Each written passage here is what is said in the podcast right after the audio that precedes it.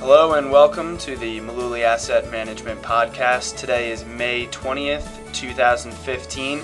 Today, Brendan and I are going to talk about uh, relative strength buy signals. Yeah, and we have a, uh, a pretty textbook example to share later on. Um, but relative strength is, is something that we, we discuss a lot here on the blog and our podcasts and videos because it's a huge part of our portfolio management strategy. And it's since it's such a big part of what we do here, we figured we'd take the time to better explain it so that you might be able to have a better understanding of how we do things. Right. So, first off, uh, we need to explain that relative strength refers to an investing factor that's also known as momentum. Uh, relative strength and momentum are one and the same, so just to clear up any confusion there.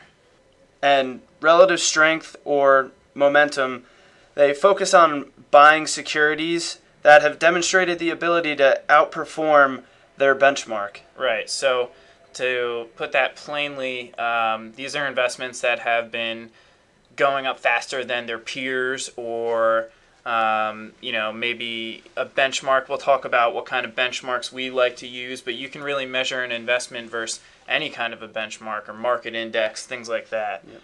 There are a lot of different ways to calculate momentum but one of the ways that we focus on uh, here at Mullooly Asset is through point and figure relative strength charts Our friends at Dorsey Wright and Associates have taught us a lot about using these point and figure relative strength charts.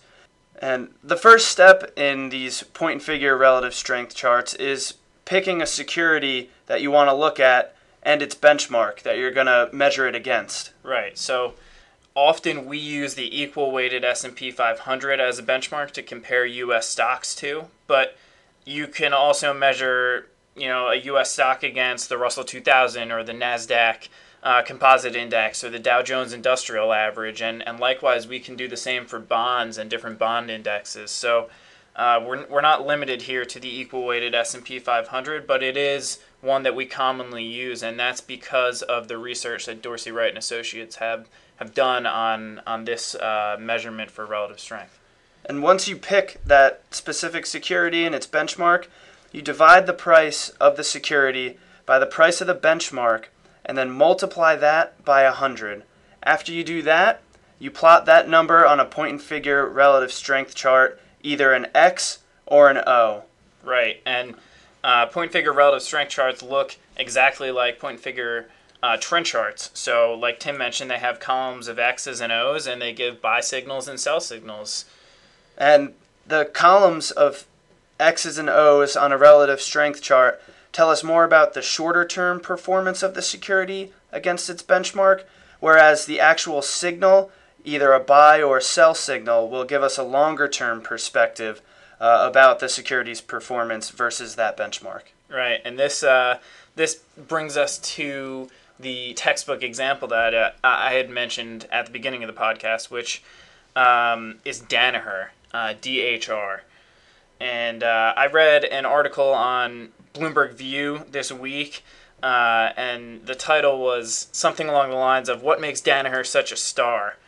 And it, it was a, it was a really great piece. It talked about the company's transformation since the 1980s and the excellent performance that it's brought for shareholders uh, during that time period. Yeah, and if you take a look at Danaher's relative strength chart versus the equal weight in S&P 500 over that time, that itself tells a great story as well. Yeah. So we looked at this article and it's talking about you know the company's owners and what they decided to do different businesses they acquired and sold throughout that time period. But all of that is reflected through the price of the stock and that's what we're looking at when we're looking at these charts. So the relative strength chart of Danaher has been on a buy signal versus the S&P, the equal weighted S&P 500 index since May of 1993. That's a long time. Yeah, that's an extremely long time, but it- it's continued to outperform the benchmark, so it remains on that buy signal, and that's really all there is to it. Yeah. And since it's been on that relative strength buy signal, uh, since about May of 1993, Danaher is up 4,362% versus just 618% for the S&P equal weighted. And That is some That's ridiculous. crazy outperformance. And I mean, that that shows you the strength of these relative strength buy signals. Um, but just to be clear, this is not a recommendation to buy Danaher or any other securities. It's really just an example of these relative strength buy signals and, and the power that they hold. So, one other important thing you want to remember about relative strength is that it's relative, meaning if the benchmark you measure a security against falls by 20%, outperforming that would technically be falling 19%. That's right. So, just because a stock has positive relative strength versus a certain benchmark doesn't mean the price can't go down because if the benchmark is also going down but going down more then uh, you're still going to be a relative outperformer. Yeah. But um, if a stock continues to hold a relative strength buy signal against a benchmark that's generally been appreciating in price, it's probably had some really nice gains over that time period as well. So, you know, since 1993, we've seen the S&P 500 up and down in different years, but the long-term trend there has been a rise in the price of the equal weighted S&P 500. Yep. So during that time period, Danaher has been on a buy signal versus that index, yep. which means it's appreciated more, and we can see that it's appreciated by I think four thousand Yeah, percent yeah. more. That's not going to happen in every case either, but Just a prime pretty good example. Yeah. These point and figure relative strength charts give us a pretty straightforward way to analyze uh, potential investments and determine how they stack up against some of the common benchmarks out there. Yeah, so it's more or less our way of measuring things up in the investment universe. And when we talk about the investment universe or any stocks like Danaher, you need to remember that none of the securities mentioned in this podcast represent a past specific recommendation of Mullooly Asset Management. And this podcast is not a recommendation to buy or sell Danaher or any of the other securities that we ever mention here.